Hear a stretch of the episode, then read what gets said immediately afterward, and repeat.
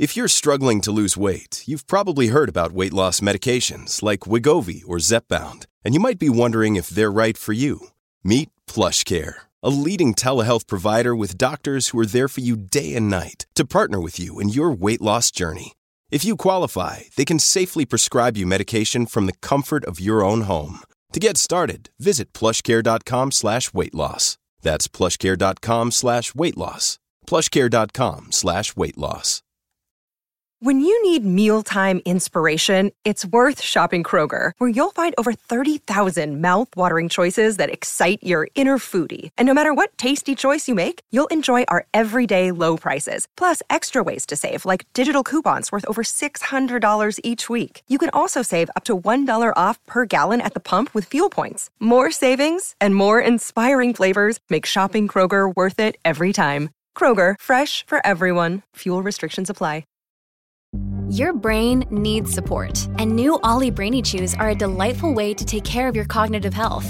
Made with scientifically backed ingredients like Thai ginger, L-theanine, and caffeine, Brainy Chews support healthy brain function and help you find your focus, stay chill, or get energized. Be kind to your mind and get these nootropic chews at olly.com. That's O-L-L-Y.com. These statements have not been evaluated by the Food and Drug Administration. This product is not intended to diagnose, treat, cure, or prevent any disease. Welcome to the New Books Network.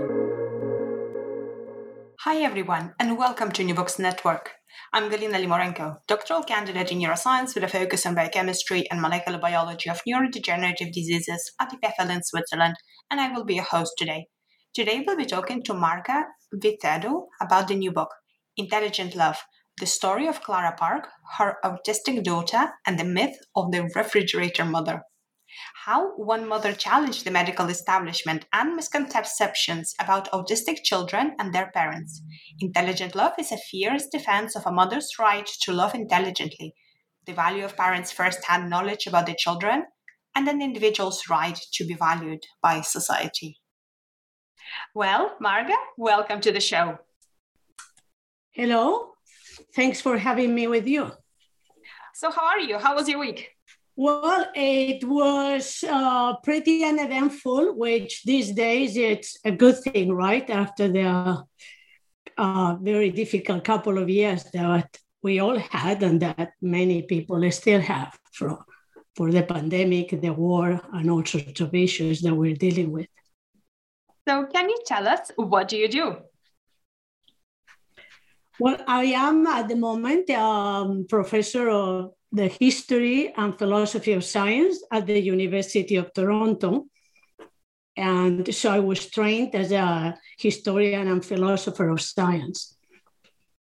And what got you interested in uh, philosophy and especially history and philosophy of science? Well, um, I was born in a small town in Spain, and it's, it's the name is a coast near Alicante in the southeast Spain. And um, I left my small town to study philosophy at the University of Valencia. Then I got a PhD in philosophy of science. Then I got a fellowship to go to the US, where I was a professor um, at Arizona State University for a while, and then decided to do history of science. So I went to Harvard University, where I got a PhD in history of science, and then I came to Toronto. But all that uh, traveling and moving and studying different things was always motivated for two big questions that interested me. The first was how do we know the world around us? And the second is what do we do with that knowledge, right? And more specifically, how can we use it to lead a good life? So those are big both philosophical and sort of existential questions that I think many of us have. But I, they led me first into philosophy of science, and I focused on biology because I really thought, well, we are biological beings. So if we are going to understand how we behave and how we act, we surely need to understand our evolutionary history and our biological makeup. But so I became a philosopher of biology. And then I also realized, well, it's not only how we reach knowledge or the knowledge we get, but it's how we use it, right? So we use scientific knowledge often to justify certain worldviews, certain policies, certain ideas about who we are and how we should live.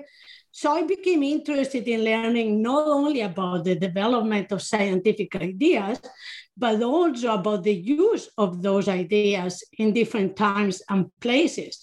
And that led me to the study of the history of science. So eh, what I do is sort of a little bit hybrid in the sense that we study the science and we study the history. And as you know, we live in a world that is increasingly shaped by science and technology. And I think it's very important that we understand the role of science in that world, right? And during your career journey, so you were moving around uh, quite a lot. Were there people who really supported you along the way? Were there mentors that really stood out? Absolutely. I mean, I don't know if for many of us, I think it may take a while, but we realize how important teachers were in our lives, right? I still remember that I'm coming from a small town, right? I'm coming from a generation that I am one of the first few women who studied in my town. I mean, in the sense of going to university. And uh, surely you don't go anywhere with, without the support of teachers and the encouragement of many teachers. So I still remember my um, teachers in um, sort of primary school and secondary school, but certainly at a certain point it was instrumental to have the support of um, mentors in the history of science. My uh, PhD advisor, uh, Peter Galison, is actually a um, leading historian of science and a specialist in the history of physics. Um, so it was really great and very encouraging for me that he supported my studies in very different areas, like the study of ideas about maternal love and about emotions and things that were very far from his own uh, field, but um, that made it even more um, important for me to you know, to go on thinking that what I was doing was worthwhile because not only people who work exactly on what I do, but people in my field who do very different things were very supportive. So he was instrumental in helping me. He still is. So I still discuss all my ideas and projects with him. And it is great to have mentors. It's very important. And what would you say to our student listeners and early career researchers? Well, precisely because having good mentors is so important. I think that uh, taking your time, if you are at the university, both as an undergraduate and as a graduate, in finding the right classes, the right courses, and the right mentor for you is very important. Look, I went to, uh, I did two PhDs, the first one in philosophy and the second one in history of science. Oh, and wow. the second one went much better, but because I had the experience that I also had to be an active agent in shaping my studies. I couldn't just go and take um, any courses or just leave it up to luck. So I did my research in finding out uh, who were good professors, who were good mentors, and I'm finding the right fit, right? Don't get discouraged if you approach a professor, for example, and that person is not interested or that person is not a right fit for you because in with the mentor is like with any other relationship I mean, two people may be very good people, very kind people, very smart people, and still don't work well together because we all have different personalities, different ways of relating to each other. So my I think if I learn one thing is don't get discouraged if you approach someone and it doesn't work because it takes a while to find someone who is um, the right mentor for you. Excellent. So, your latest book is Intelligent Love The Story of Clara Park, her autistic daughter, and the myth of the refrigerator mother. So, what inspired you to write it? Uh, well, as I said, I was interested in understanding how biology influences who we are and what do we do.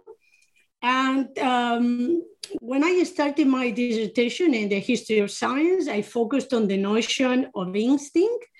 Um, because we believe there are certain behaviors that we're sort of born with it or that biology has shaped or uh, determined even and so the word may have changed we don't call them instincts any longer but it is this idea that biology really plays a strong role in shaping those behaviors and i focused on changing views about the maternal instinct and one thing that i um, realized immediately is that very often to develop views about human behavior, researchers look at animal studies. And then those studies are extrapolated to human affairs.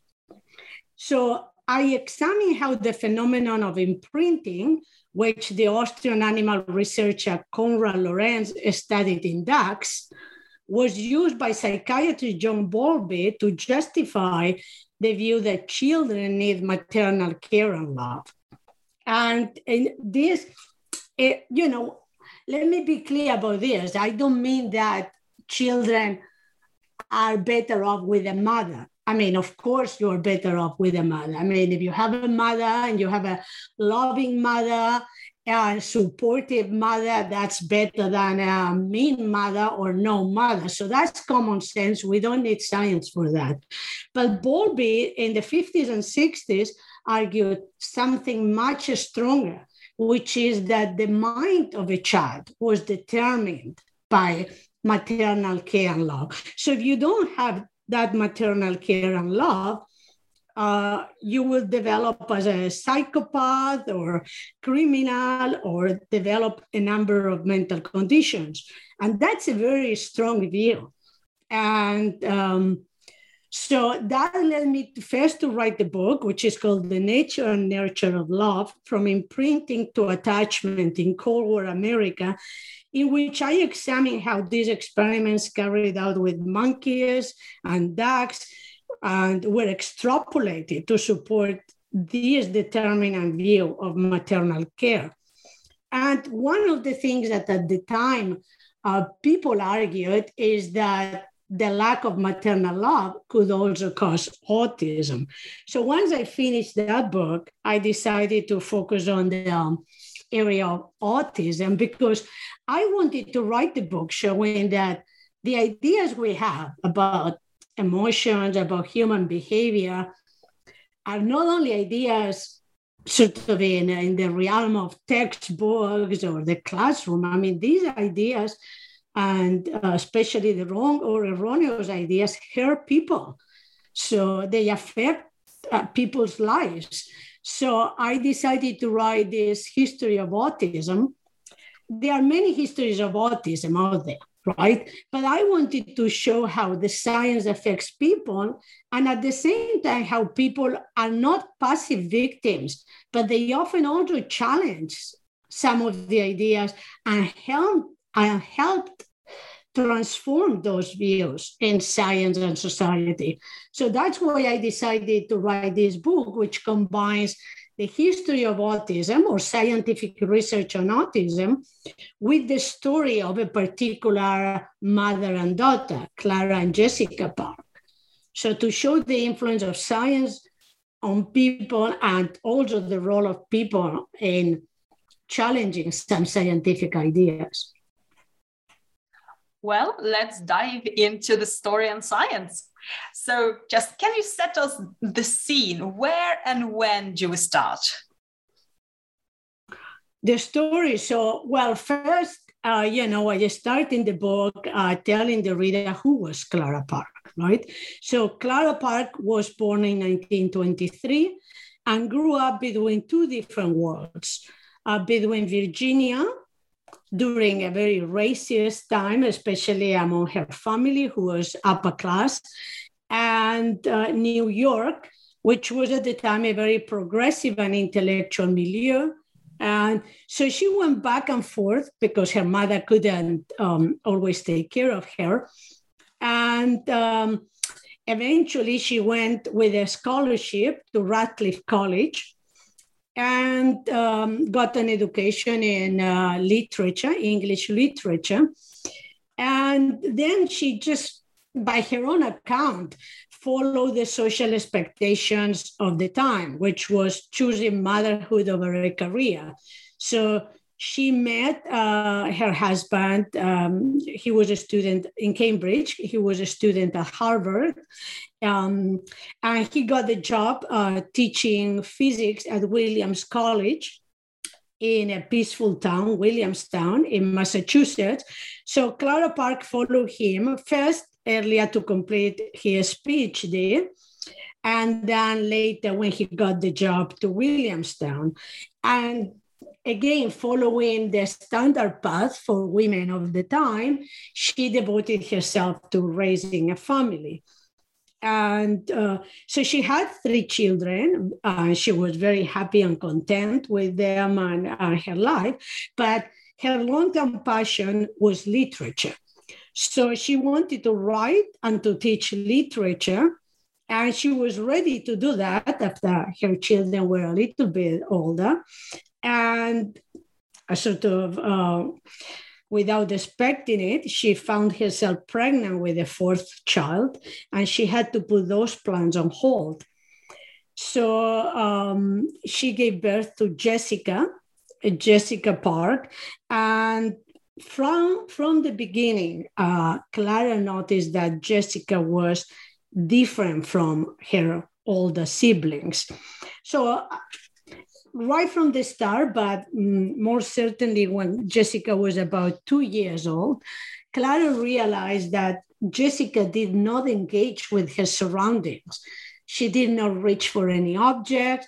She was not very interested in other people. She seemed content just sitting on the floor by herself. And Clara was an experienced mother, right? So she had other children so first, she wasn't too worried. She knew that we all develop in different ways and we all have different personalities. So when she noticed this thing, she thought, well, maybe this was just a sign of Jessica's uniqueness. Um, but as time went on, she started wondering whether there, you know, these peculiarities could be signs of some developmental issue. And um, so at the time, uh, the parents of disabled children were just advised to leave them in an institution. And there are many famous people, for example, who did. But uh, the Parks and Clara decided to raise Jessica at home. And uh, Jessica was diagnosed as autistic in 1961 when she was about three years of age. And uh, Clara, because there was no, men, no much advice about how to uh, help a child like Jessica, Clara decided to work with her as a good scientist would do. She observed her systematically, she took copious notes, she tried like little experiments with toys and games, and she kept records of her progress. But when she brought Jessica to the experts, she expected some recognition for her efforts, but she didn't get it. So, was her and her family's experience with the medical establishment sort of usual thing of the day? Yeah. So, um, when, as I mentioned, when Jessica was diagnosed in 1961, um, psychiatrists and psychologists knew very little about autistic children, although the condition had been known for uh, a couple of decades.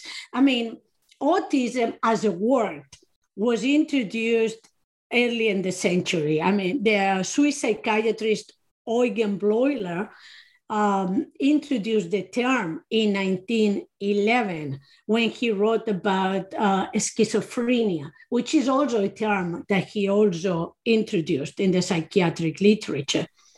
So Bleuler used autism to refer to the tendency to self isolate of uh, schizophrenic patients. And uh, the term was immediately adopted by other psychiatrists who started using it to uh, refer to self isolation as a symptom of childhood schizophrenia. So nobody really uh, um, think at the beginning that uh, children could have schizophrenia, but many children who display this autistic behavior uh, were thought to uh, have uh, early signs of uh, childhood schizophrenia. So at the beginning, it, autism was not recognized as an independent condition. But in the late 1930s, two researchers, Hans Asperger in Austria and Leo Kanner in the United States, identified autism as a syndrome or an independent condition. And in the United States, the most influential work uh, was by Leo Kanner. And Kanner was working at Johns Hopkins University. He was focusing on child psychiatry, which itself was a pretty new field in the 1930s. But he started seeing some children who did not fit the standard categories of the time. Right at the time, if a child showed some developmental problems, well, it was considered that either had a cognitive disability uh, or that uh, it had some psychopathy, like early schizophrenia. But uh, Kanner realized that these children really did not fit either category. I mean, these were children who showed repetitive behavior, who uh, showed a desire for order in their surroundings, and had a tendency to self isolate from their environment and from others. Sometimes they also had difficulties with language. And um, most of these children were just sent to institutions because uh, psychiatrists didn't know what to do with them. But um, I, I mean, and in addition, you know, often they blamed it on mothers because, okay, uh, by the time Jessica is diagnosed, it has been um, about 20 years after Kanner's studies, but there has been little progress in understanding the etiology or the causes of autism, and there have been even less progress on understanding how to help these children. So, what happened during that period, though, is that, uh, as I mentioned earlier, there were many psychologists and psychiatrists, including John Bowlby, who started defending that many of the children conditions were the result of the lack of nurturing maternal love.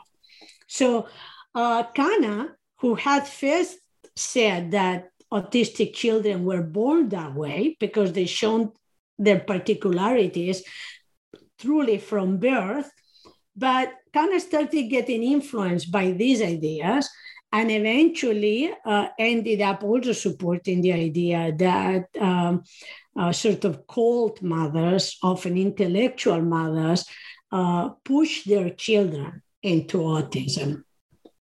So, as you can imagine, the reception that Clara Park received in the midst of this atmosphere and these ideas was not good. I mean, she first took her child uh, Jessica to the Putnam Center in Boston, which was a leading center for child psychoanalysis in the US.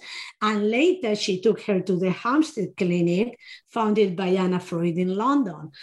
But because uh, Clara had taken notes about her child and because she had tried to work with her in what looked like an intellectual way, she was accused of uh, treating her child as they called it, as a project. So she literally was blamed for uh, uh, causing Jessica's autism. So, why do you think the society and the medical establishment was so reluctant to look deeper and, uh, you know, even have the conversation with Clara about it? Well, there were two things, right? Uh, one is that um, many of them, as I said, believe that the mothers were the culprits. So they already sort of had tried her before there was or had uh, made it a verdict before they tried her, right? I mean, the moment she went there and Jesse was diagnosed as autistic, they already had identified the cause, and the cause was the mother. So immediately when she stepped in, she was already someone that they didn't trust or someone that they were blaming. So they were not inclined to um, to treat um, Clara with respect or to even listen to what she had to say about her own child. I mean, they treated her as it became known at, at the time as a refrigerator mother, which is a metaphor that developed in the general culture to refer to cold mothers, which at the time often was synonymous with intellectual mothers or with mothers who had professional interest. Uh, that is, any mother who had interest outside rearing her children. And this comes from Leo Kanner, who actually um, as I mentioned, had changed her view. Uh, first, he thought that uh, autism was biologically based, or but then influenced by all those studies on maternal deprivation, um, at some point talked about autistic children as children who were left in a refrigerator which did not defrost. So this image, which was published in Time magazine, in an interview with Kanner, eventually led to this idea of the refrigerator mother, which many people associate with uh, Bruno Bettelheim and his book, The Empty, Empty Fortress. But Bettelheim actually did not introduce or use this metaphor, but it was sort of used for any psychiatrist, psychoanalyst, or psychologist who blamed autism on a cold intellectual mother. So th- this idea already prevented uh, many psychologists and psychoanalysts and psychiatrists, the so-called experts in children's minds, from seeing Clara without bias, right? Because they had already identified her as the cause of her child's problems. And then also another thing that played a role, I believe, is the idea that in science, we have this view and has been developed for a long time in, in, in, all the sciences that objectivity requires detachment, that objectivity is uh, in opposition to subjectivity.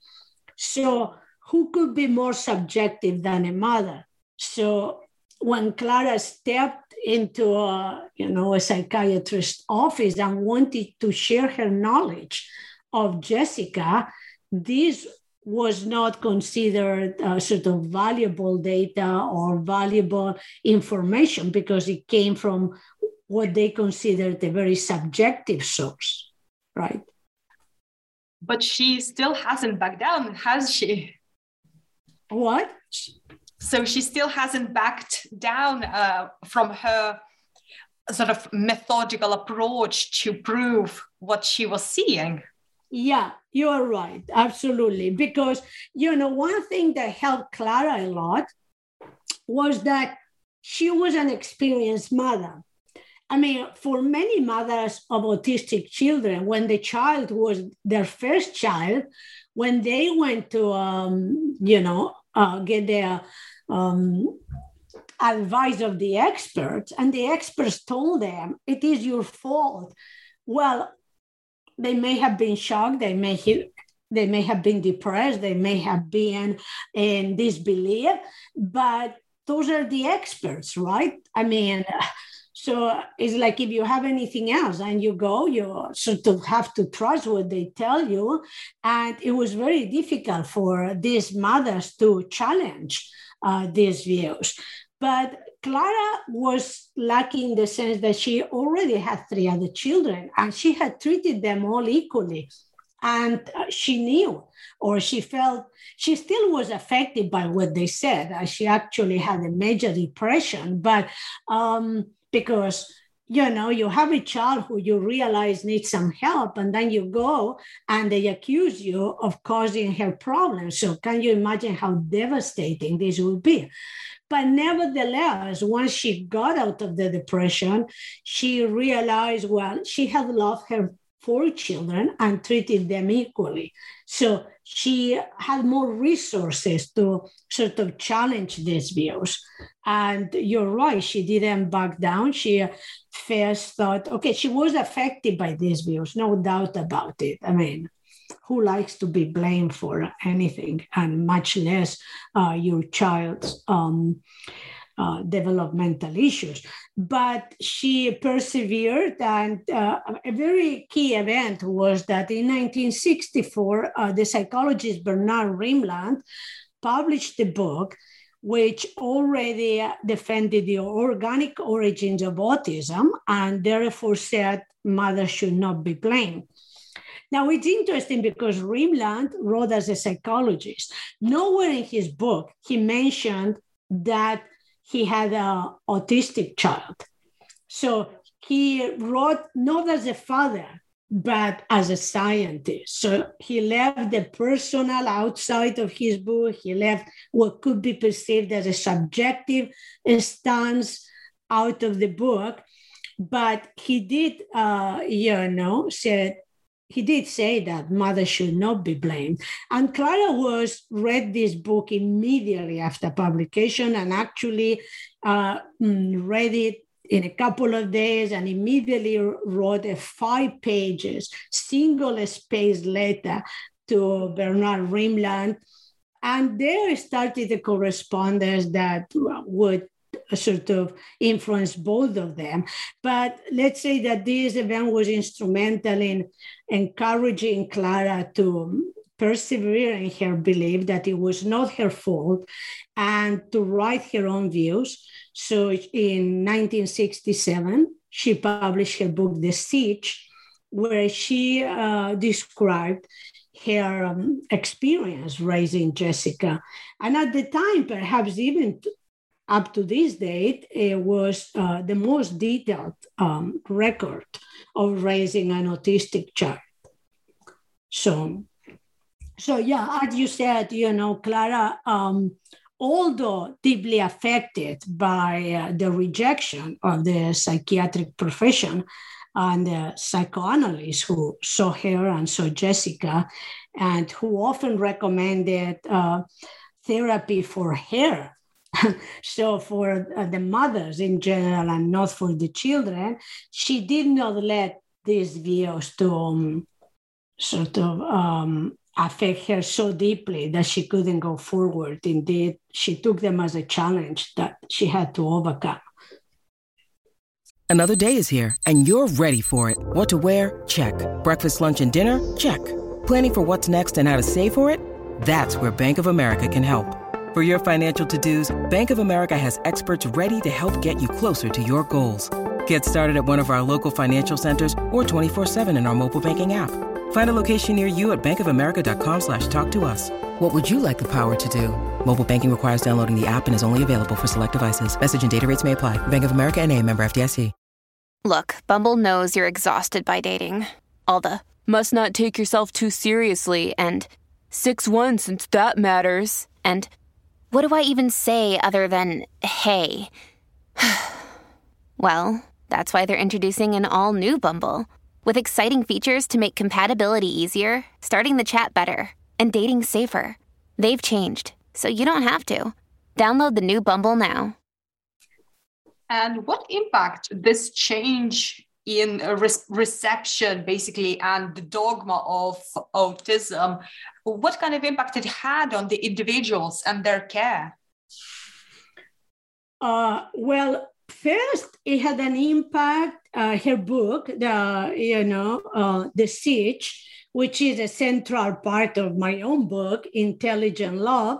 Um, first, this book had a very important impact on the parents, right? And because here was a mother who wrote to the mother. I mean, Clara Park had read all the scientific literature. She had a very good command of the scientific literature. She could discuss and did discuss things with Rimland and others on an equal footing, but she decided to write her book as a mother.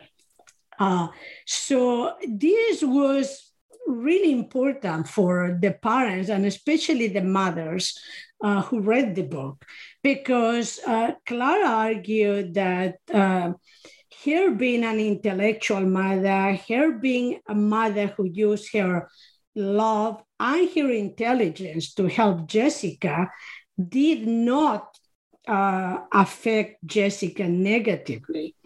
So, for the mothers who read this, it was sort of very comforting to realize that another mother was making a defense uh, for them, all of them. And in fact, after the book's publication, uh, uh, Clara received many, many letters from parents and especially from mothers saying, Thank you. You wrote a book that needed to be written, and uh, my experiences are very similar to yours. I went to many um, experts for help, and uh, we never got the help that we needed, either for ourselves or for our child. So it was a book that brought a lot of comfort to the parents, and that it was not only nice because um, they felt better, it's because it encouraged parents to get together to form an association uh, to defend. Uh, the rights of their children for a school and for services, for better science. So it was one of the books that was instrumental in starting a movement of the parents to ask uh, for services of all kinds for their children. And, um, you know, so that was the reception among parents. And uh, it was also very important, as you say, for the care of autistic children, because it was one of the books which ignited this movement. Um, but also in the scientific community, uh, sometimes the book was seen as a confirmation of their views. But Clara was undoubtedly brilliant, and she was a great writer. Her book is at the level of any piece of good literature that you can read.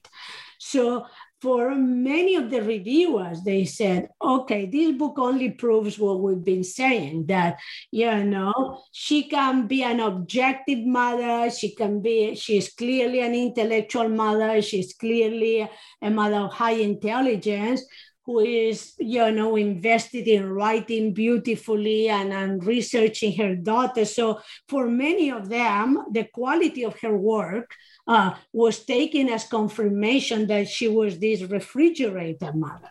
Oh gosh. But which, yeah, which is really um, amazing to say the least, right? But it played a, very important role in energizing parents. And uh, in that sense, not only helped the parents, but it also helped the children because the parents started meeting and started also being encouraged to take sort of care and responsibility of their own children.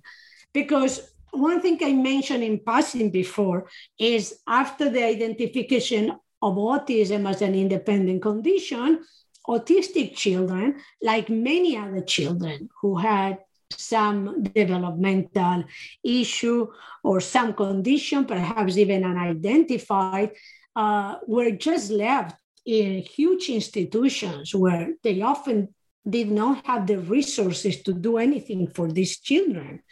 So, for example, when Jessica was um, uh, diagnosed as autistic, uh, people like Bruno Bettelheim was still recommending what he called parentectomy, which was the radical separation from the parents uh, in his residential school in Chicago. Many psychoanalytic centers, as I mentioned earlier, often offer psychotherapy not for the children, but for their mothers, and sometimes for the children and their mothers, not for the fathers, so not the gendered approach.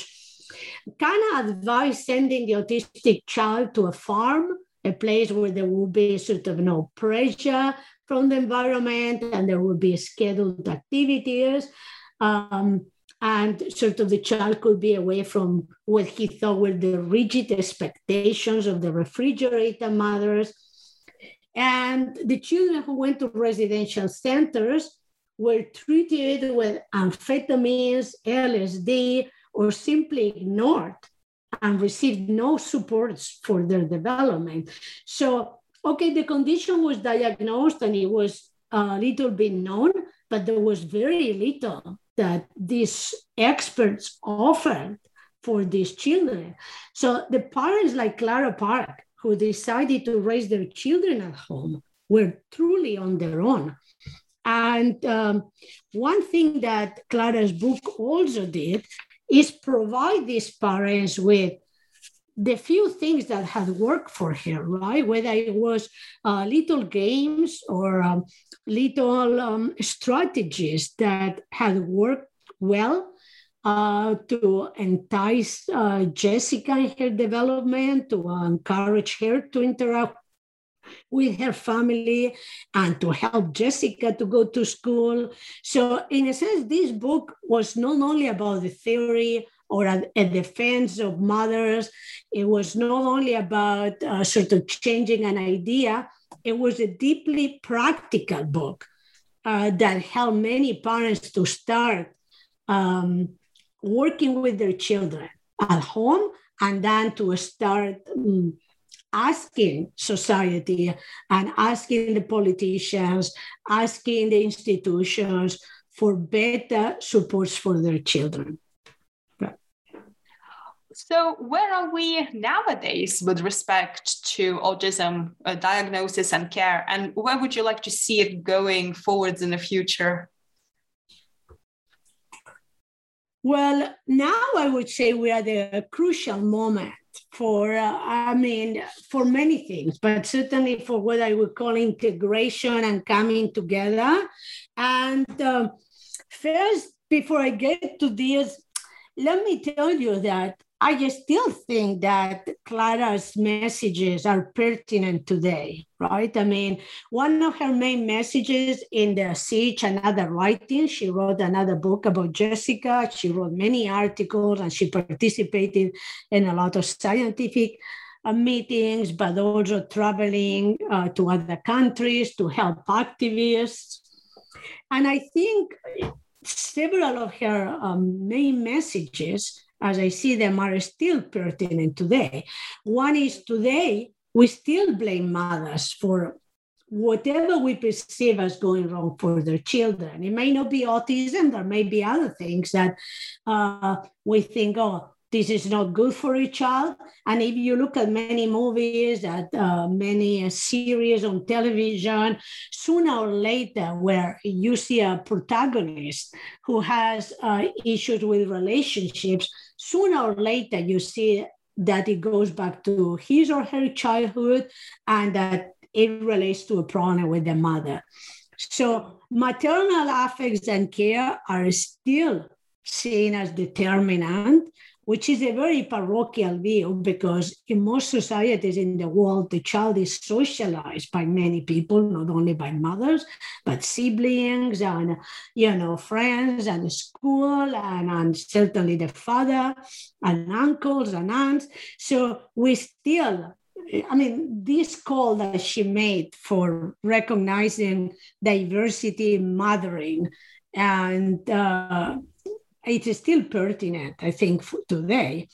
And the call that she made for recognizing that parents can contribute valuable knowledge about children's development, I also think is still pertinent today because often our uh, views or our scientific views uh, of child development are based on laboratory studies that provide, of course, uh, good information about uh, certain aspects of a child, but this could be, as Clara argued, complemented by the knowledge that the parents can provide, which is knowledge of the history of the child, knowledge of the context in which the child lives, which uh, other sciences of behavior have shown is really key to interpret uh, behavior, right? When you observe behavior in a human or in an animal, you only see a piece of sort of what it is a larger process. So you have to interpret what that means. And Clara argued, and I think rightly so, that parents could provide valuable knowledge, right? And in that sense, I think her message is still of great uh, significance today. And, and of course, her message that we need to appreciate the diversity of ways of living in the world, right? I mean, Jessica, as an autistic child and now an autistic adult, has to make tons of accommodations to function in a world that is not designed for people who are not, um, you know, sort of normative, who don't follow normative views about behavior. But Clara also had to learn to appreciate Jessica's mind and her different needs and expectations. So I think their story together also gives us the message that we still need to constantly interact with different people and learn about each other.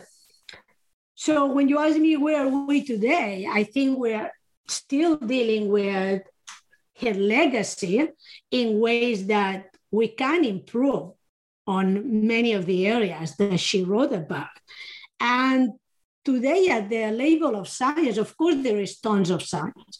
There is a lot of research on genetics, there is a lot of research on neurology, there is a lot of research on the biological aspects of autism.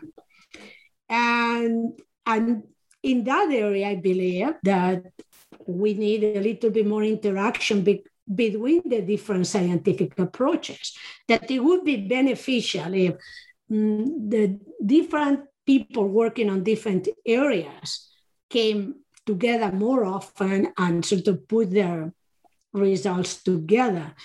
And also, another difficult um, issue today is that at least in the last two years, per, uh, two years, sorry, no, two decades or so, there has been a rift between scientists, between families, and between um, uh, autistic activists. I mean, as you know, uh, the neurodiversity movement maintains that autism is just a different way of being.